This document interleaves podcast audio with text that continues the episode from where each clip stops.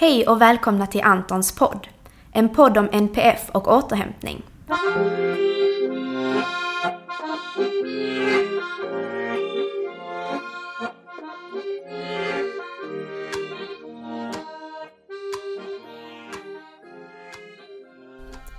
Jag heter Marie och kommer att i dessa poddavsnitt utforska olika aspekter av hur det är att leva med eller tillsammans med någon med NPF, neuropsykiatrisk funktionsnedsättning. Jag heter Josef. För tio år sedan så jobbade jag som pedagog på en särskola och fick en ny elev som hette Anton. Han lärde mig om autism och han lärde mig minst lika mycket om behovet av återhämtning.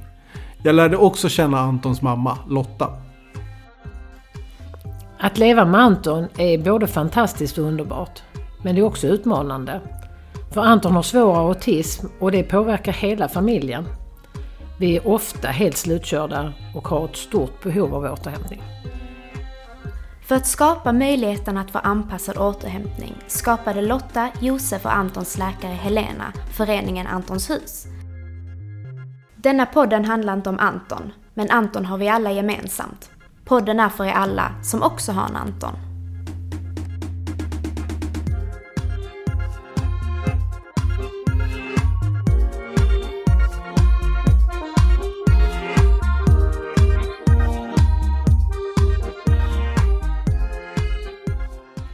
Och välkomna till Antons podd. Idag är temat våld och polisanmälningar inom LSS-verksamheter.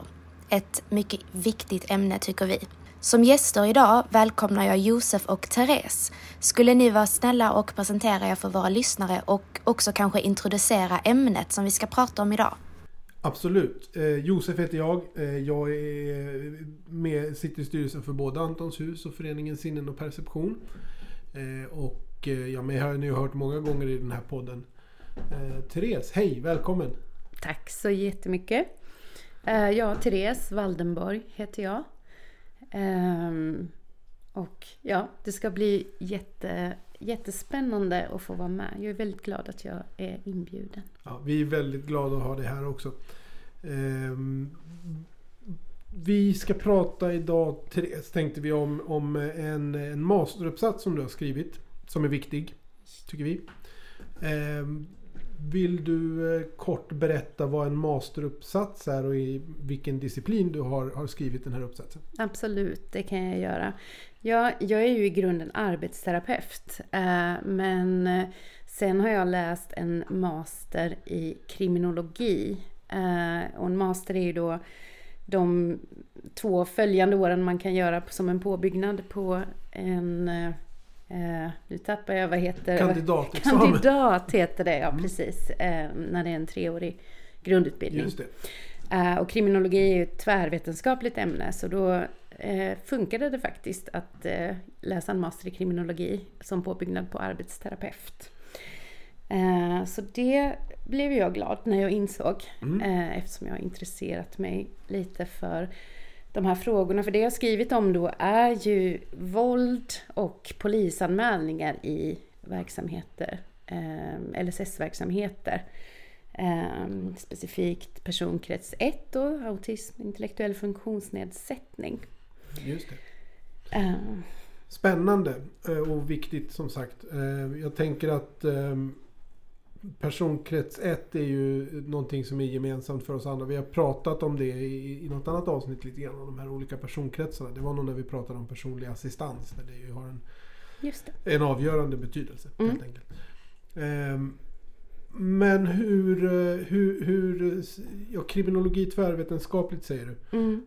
Hur, hur, vilka, vilka vetenskaper bottnar din uppsats i så att säga? Ehm, Om man kan säga så. Ja, eh, det kan man kanske. Eh, jag tänker att jag har riktat in mig på en eh, fråga som egentligen berör både juridik, filosofi, eh, psykologi, psykiatri. Just det. Eh, så det är, det är verkligen där i den skärningspunkten som mitt, eh, mitt intresse har, har legat. Det är där jag tycker att det blir väldigt intressant.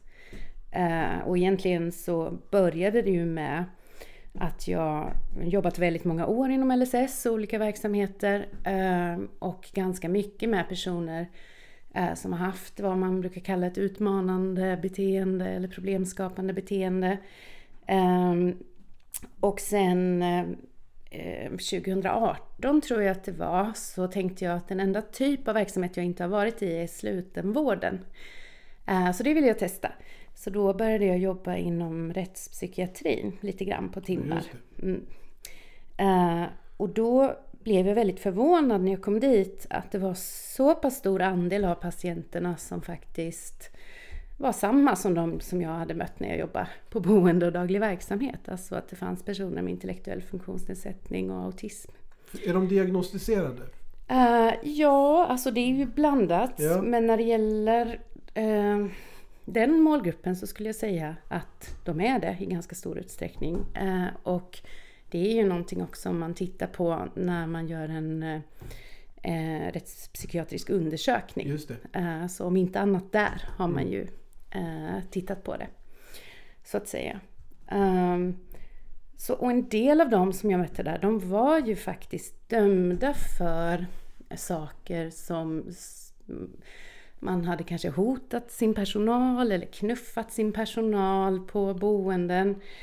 Uh, och då tänkte jag lite så, det har jag råkat ut för. Jag under... tänker det, det är alla vi som har jobbat inom LSS ja. och, och framförallt med utmanande beteenden är ju, har ju varit med om det ganska många gånger. Absolut. De flesta av oss. Ja. Eh, utan att göra en polissak av det för den sakens skull. Utmanande beteende. Eh, vad är det? Vad menar ni med det när ni säger det? Vad, vad kategoriseras som det och vad betyder det? Kan ni utveckla lite? Uh, ja men absolut. Jag tänker egentligen en, en uh, enkel definition av det. Det finns en väldigt krånglig definition också, den uh, erkända forskningsdefinitionen. den är så krånglig så den har jag inte lärt mig utan till. men den enkla är ju saker som, ska vi se, på engelska brukar man säga hurt, scares or pisses you off. Så saker som skrämmer, Eh, skadar eller upprör. Kan man väl säga. Just det. Som upprör personen, huvudpersonen eller personerna runt omkring? Ja, men jag tänker att det är det som är, det som är bra med definitionen eh, när man kallar det för utmanande beteende. Därför att då pratar vi ju mer om eh, situationer eller händelser som utmanar oss som finns runt omkring. För det kan man ju säga, tycker jag, att eh, det är ju egentligen först när vi, när vi blir utmanade, när vi får slut på idéer vad vi kan göra åt saken som vi brukar börja prata om att det här är problemskapande.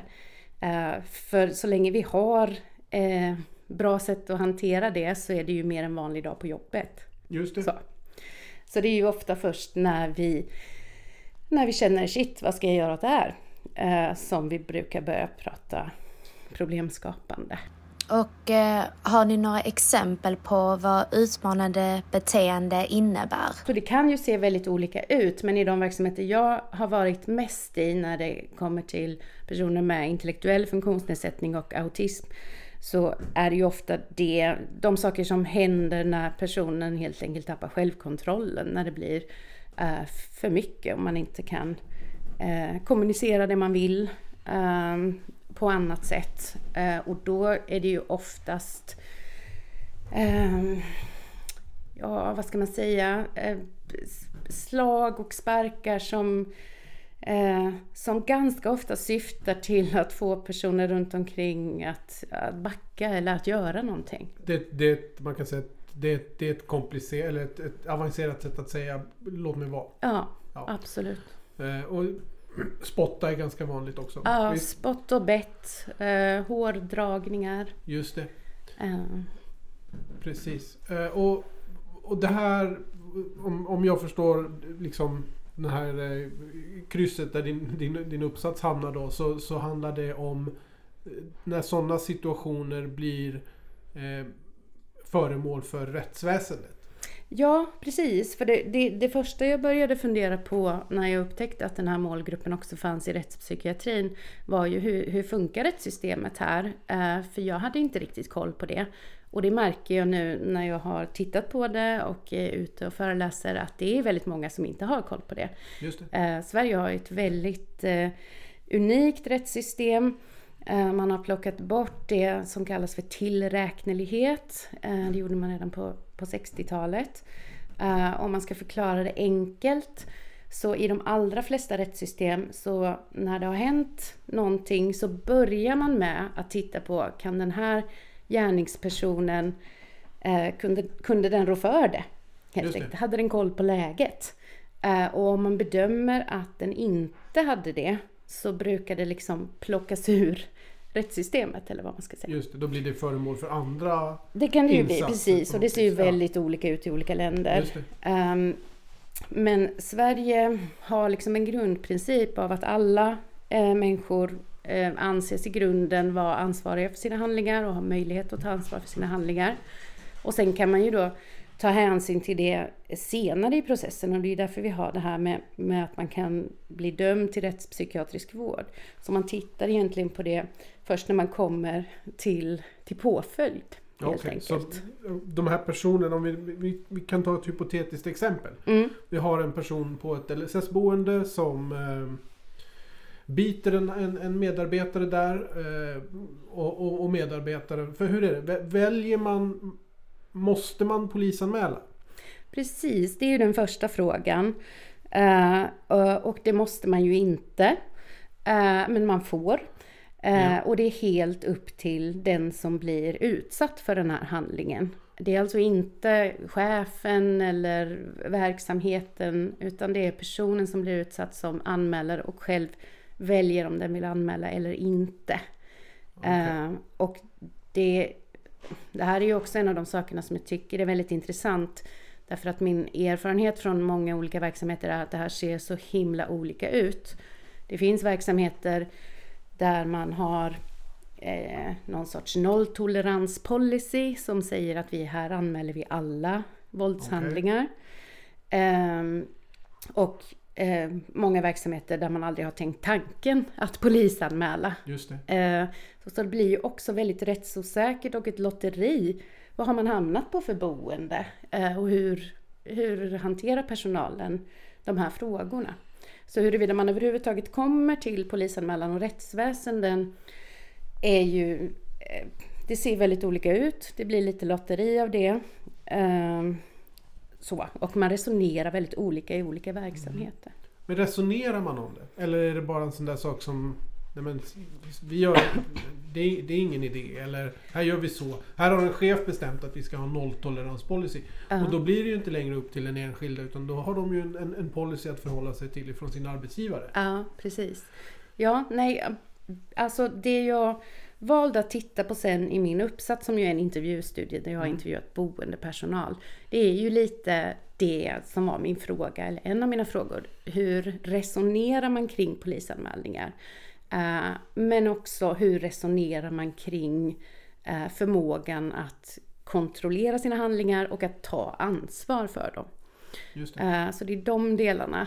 Och jag tänker att det är här alla de där spännande sakerna möts av juridiken och filosofin och psykologi. Ja men precis, ja, det blir ju på något vis en, en, en fråga om människosyn kanske. Verkligen, så. verkligen. Jag tänker så här. I verksamheter som där man arbetar runt personer som har olika former av utmanande beteenden. Mm. Eh, speciellt om de är våldsamma. Så, så bör, har man oftast, man bör ha någon form av handlingsplan. Så här går man tillväga. Mm. Den brukar sitta på väggen i personalrummet. Eh, och, och, och, och, den ska vara enkel och tydlig. Eh, steg ett, prova det här. Steg två, prova det här. Steg tre. Men de slutar nästan alltid med eh, ring 112. Mm. Om ingenting annat hjälper. Och det det kan jag köpa på sätt och vis. Mm. För att jag menar det uppstår situationer eh, som man inte klarar av att hantera som mm. personal. Och, och, och, då kommer polisen. Mm. Har polisen några skyldigheter när de kommer? Behöver de polisanmäla? Eller hur liksom ser deras sida av det hela ut? Vet du det? Ja, nej, det är ju fortfarande upp till personen. Okay. Det, det, här har jag, det är ju inte det jag har fördjupat mig i uppsatsen, men jag har försökt titta lite på ja. det, för jag tycker det är spännande också. Uh, och av dem jag har intervjuat så är det ju flera som pratar om att när man har kallat dit polisen uh, så uh, tycker ju polisen ofta att man ska anmäla. Okay. Eller så, att det är i alla fall flera som har den upplevelsen. Eh, och att också att polisen i vissa fall har uttryckt det som att eh, plikt eller liksom mer så ganska Okay, liksom starka. försöker pressa personer att anmäla. kanske. Ja, precis. Och också något exempel där de hade känt sig pressade av polisen eh, och gjort, eh, låtit polisen ta upp en anmälan på plats och sen att de hade ångrat sig liksom. Och Ja, okej. ta tillbaka den. Just det. Så vad, vad, vad händer då? Vi, vi säger att du har en, en medarbetare som tycker att det här har jag blivit utsatt för. Mm, Eh, är, är jobbigt för mig så att jag vill polisanmäla. mm. Vad händer då? Ja, ehm, alltså det finns ett annat ställe i den här rättskedjan som eh, det kan ta vägen på, förutom det här med påföljd som, som jag var inne på. Eh, för åklagaren har möjlighet att ehm, säga att nej, vi gör en åtalsunderlåtelse med hänvisning till att det här är en person som redan har tillräckliga insatser enligt LSS. Eh, Så det finns ett litet sånt stickspår eh, som det kan hamna på. Men det är ganska många om och men här. För dels så är det ju upp till åklagaren att besluta. Och det är klart att man kan fundera på hur pass mycket kunskap har åklagaren om den här målgruppen. Ehm, Det finns väldigt lite eller ingen forskning på hur och när det här används. Åklagarna har också lite motsträviga riktlinjer att förhålla sig till. Därför att i dem så står det att det här ska användas generöst. Men också med försiktighet. Ja. Eh, så, eh, eftersom det man vill undvika är ju att LSS blir ett, ett laglöst land. Alltså att i, i LSS gäller inte den vanliga Just det. lagstiftningen. Det blir också väldigt konstigt så. Ehm, så hur och när den här används vet vi inte riktigt. Men den blir, det är också viktigt att känna till, det blir, eh, det är som en fällande dom. Eh, Så att man kan bara Okej. göra det när man är helt säker på vad det är som har hänt och hur det har gått till. Så, så att det är mer att man skippar, skippar liksom eh, från åtal till rättegång. eh, okej. Och påföljd då. Liksom. Men det blir en prick i register och alltså det behandlas som en, betraktas som en dom Just i det. övrigt. Ja, jag förstår. Men okej, så det är antingen det åtalsunderlåtelse, heter det så? Ja, så hette det. Ja, Precis. fint ord. Ja. Eh, eller så går det till rättegång. ja. Och, och är det då en, jag menar, här, vi, vi, har, vi pratar om personer här som kanske har svårt med sociala sammanhang i det lilla. Mm. Hur, hur, hur hanterar hur, hur, hur hanteras det under rättegången? Ja, precis. Ja, alltså det är ju det som är att om man inte använder den här åtalsunderlåtelsen så är det liksom samma gång för den här målgruppen som för alla andra. Och det betyder ju att emellanåt så, så förekommer det ju rättegångar där personer sitter med och inte överhuvudtaget förstår att de är i en rättssal, att det är de som är anklagade, personer som sitter under bordet och ritar liksom. Eh, vilket ju eh, kan tyckas ganska absurt. Ja, det, Eh, det kan man lugnt säga. Ja, och sen blir det ju då frågan om påföljd eller inte. Ehm, och där finns det inte heller riktigt, i alla fall inte nu, jag har tittat mest på intellektuell funktionsnedsättning. Eh, inte, vi har lite koll på hur många med intellektuell funktionsnedsättning som eh, blir föremål för rättspsykiatrisk undersökning. Och hur många av dem som, eh, som döms. Men eh, så det, det är liksom den gruppen vi har lite koll på. Vi vet inte hur många som, som går direkt i fängelse. Eller vad man ska Nej. säga.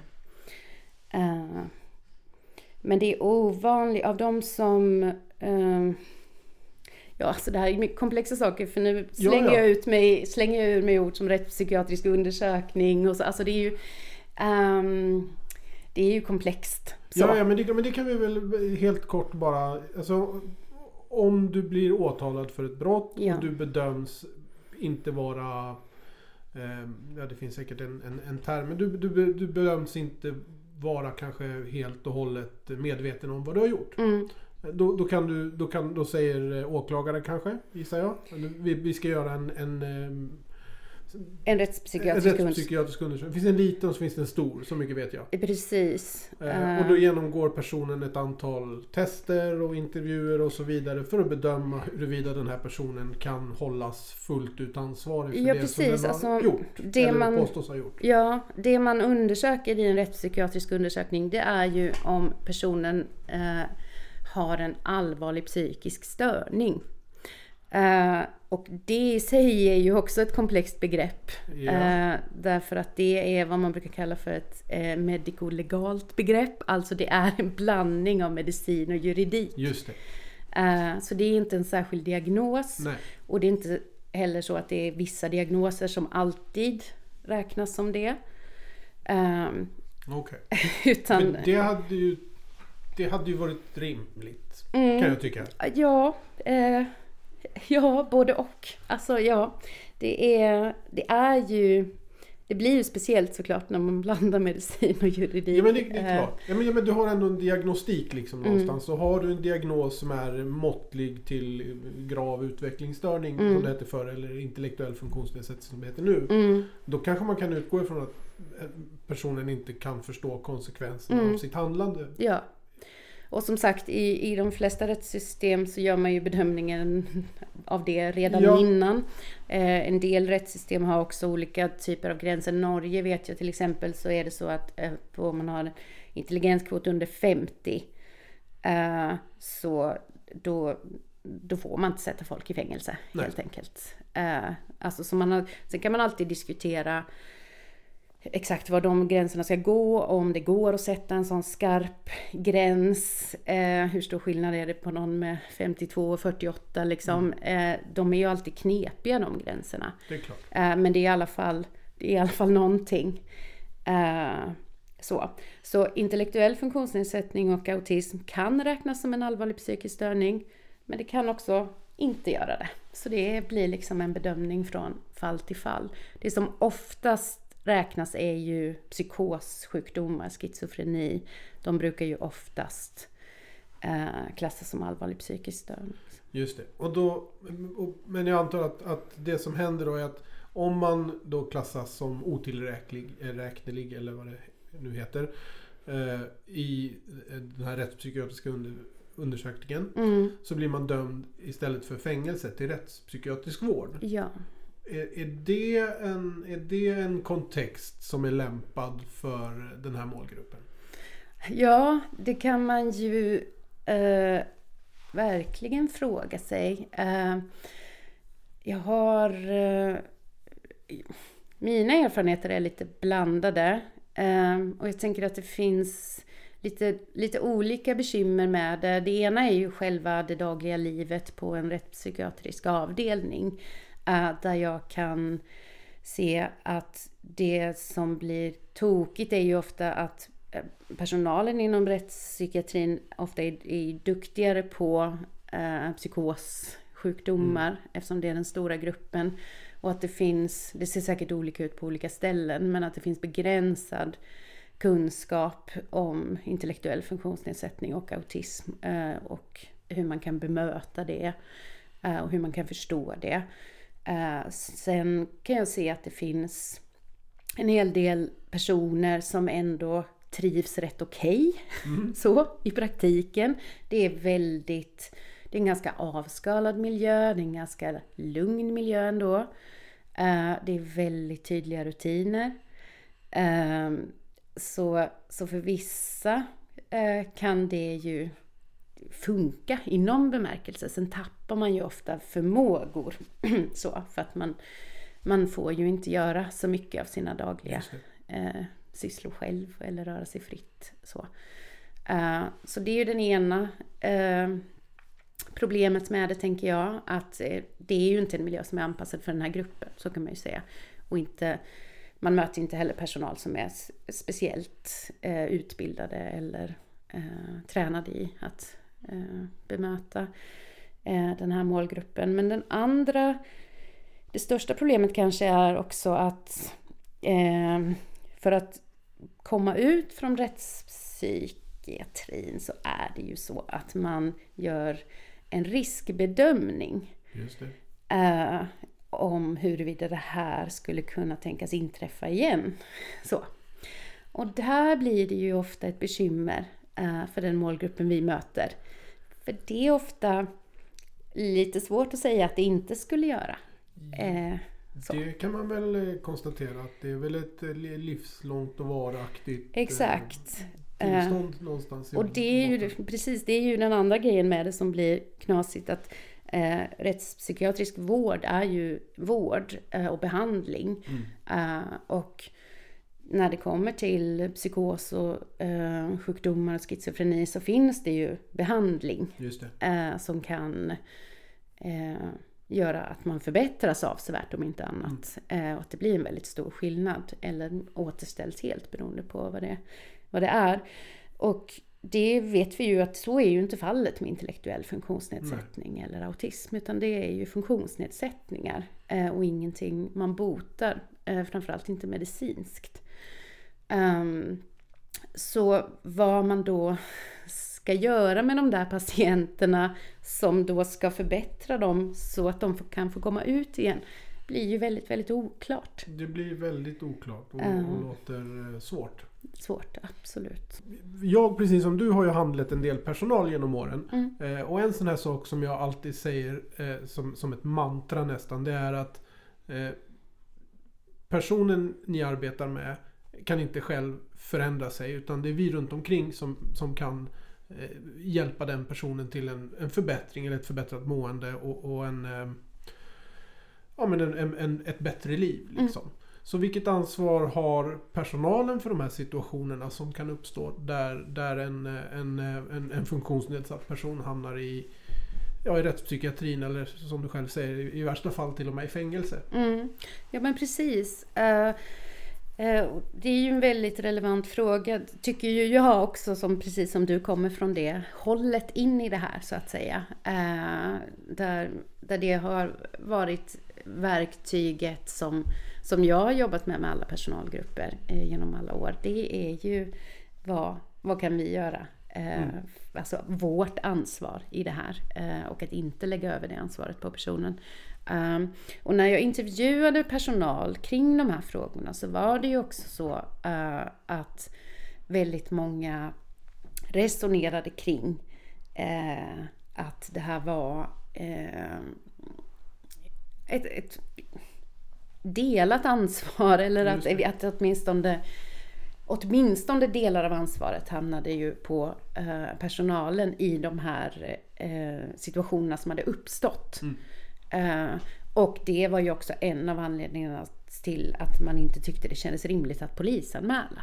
Nej Så. men precis. Eh, och det, sen kan man ju ha en mer juridisk eller filosofisk vinkel på, på det därför att det, det som man på ett sätt kan eh, tycka händer det är ju att det finns brister i rättssystemet eh, som på något sätt hamnar i knät på boendepersonal. Därför att Just på det. något sätt blir det upp till boendepersonalen att kompensera för rättssystemets brister. Eh, och det är väl lite slutsatsen i, i den uppsatsen jag gjorde. Det. Eh, att det blir ju väldigt, väldigt speciellt och rättsosäkert och det, det är ju ja, men det är stora beslut som, som på något sätt eh, tas. Och det, det visar ju också de här intervjuerna att, att man faktiskt som, att många som boendepersonal eh, tog in de här eh, tankarna i beslutet om att polisen, att man dels hade ett resonemang om, ja fast han kunde inte rå för det eller han kunde, kan inte ta ansvar för det här och alltså känns det orimligt att polisanmäla. Men också tankar om rättssystemet, alltså jaha men vad blir konsekvensen? Ska han få böter? Det handlar ju inga pengar, vad ska det tjäna till? Eller tänk om han hamnar i fängelse, hur skulle han må där? Och så, så att man faktiskt, eh, i alla fall en del personal tar eh, tar in det här i, i beslutsprocessen. Och det blir ju lite speciellt att det ska, ska landa i... Det, det blir onekligen. Och jag, nu, jag, jag sitter ju i en rätt bra sits för jag behöver ju inte vara objektiv. För jag håller inte Nej. på med forskning. Nej. Så jag kan ju tycka att det är helt rimligt. Alltså jag menar någonstans så... Eh, om man arbetar med att stötta en person i vardagen som har en svår problematik av, av något slag. Mm. Eh, att då polisanmäla någon för just den problematiken. Ja. Det blir för mig befängt Mm. faktiskt. Mm. Och det, jag tänker att det, det, det borde ju vara en del av, av någon slags yrkesetik. Faktiskt. Mm. Alltså att man jag menar att man tar det ansvaret. Att Mm. man säger okej men nu, nu gick det så här för den här personen. Och, och det var antagligen för att kanske jag gjorde inte det bästa jag kunde göra. Eller jag Ja. läste inte situationen rätt. Eller jag förstod inte den kommunikationen som, som fanns.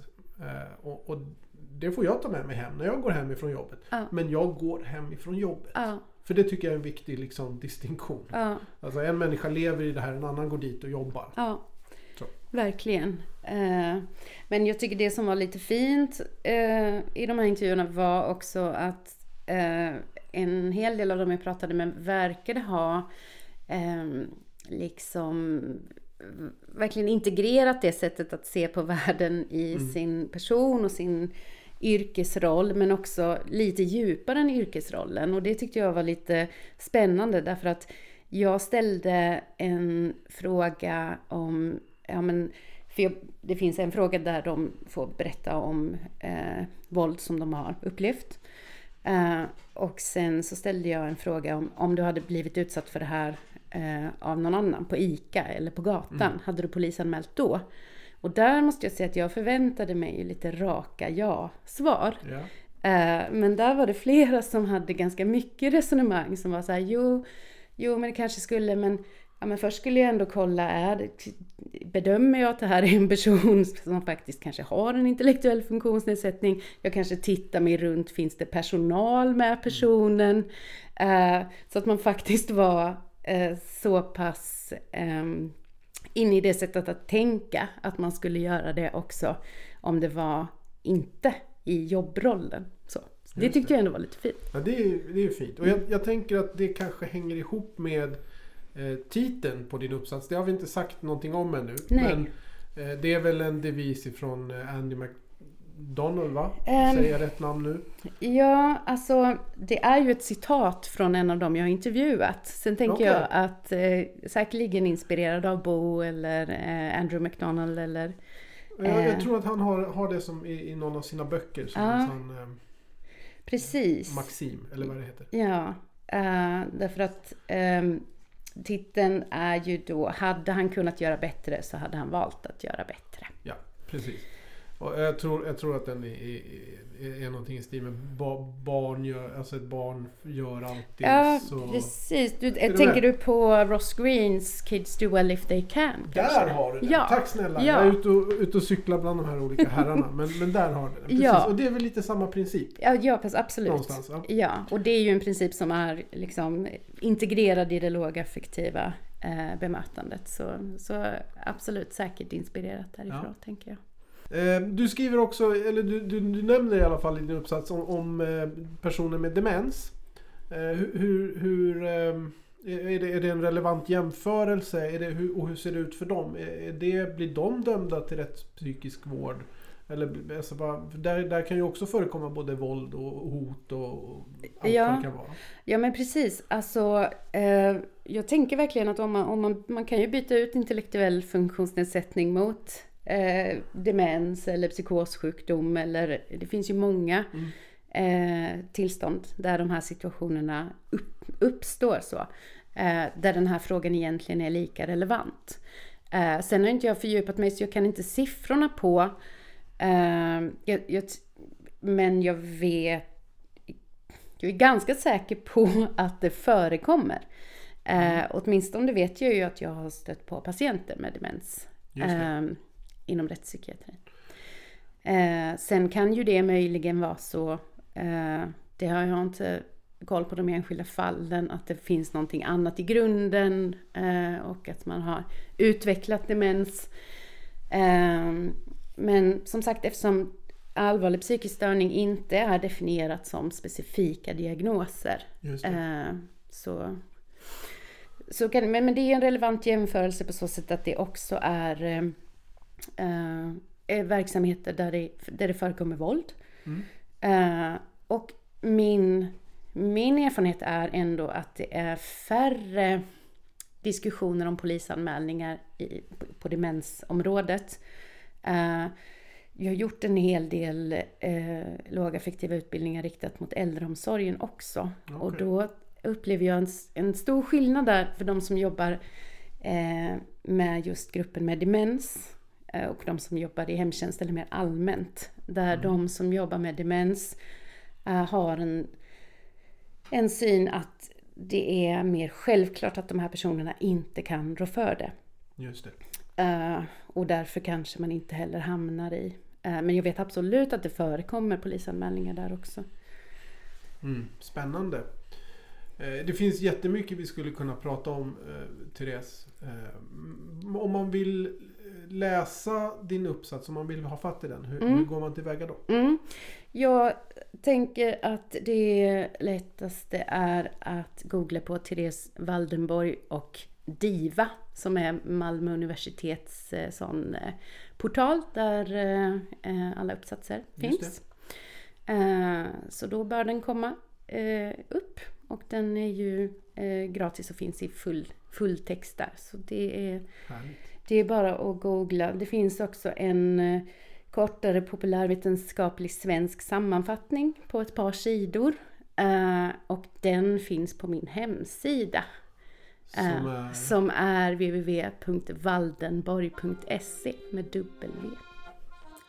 Och med det så tackar vi för oss och tack för att ni har lyssnat. Glöm inte att följa oss på sociala medier för att lära dig mer om autism och om vårt projekt Antons hus. Gå in på vår hemsida www.antonshus.se för där hittar ni all information om Antons hus och var ni kan följa oss. Där uppdaterar vi även när nästa avsnitt av Antons podd släpps. Tror du på idén om Antons hus som vi gör? Då kan du hjälpa till genom att sprida information om Antons hus till din familj och dina vänner. Det viktigaste är att vi når ut till så många som möjligt. Eller så kan du swisha en slant till 1234 72 71 03. Vi tar emot bidrag, både stora som små. Vi ses i vårt nästa avsnitt. Hejdå!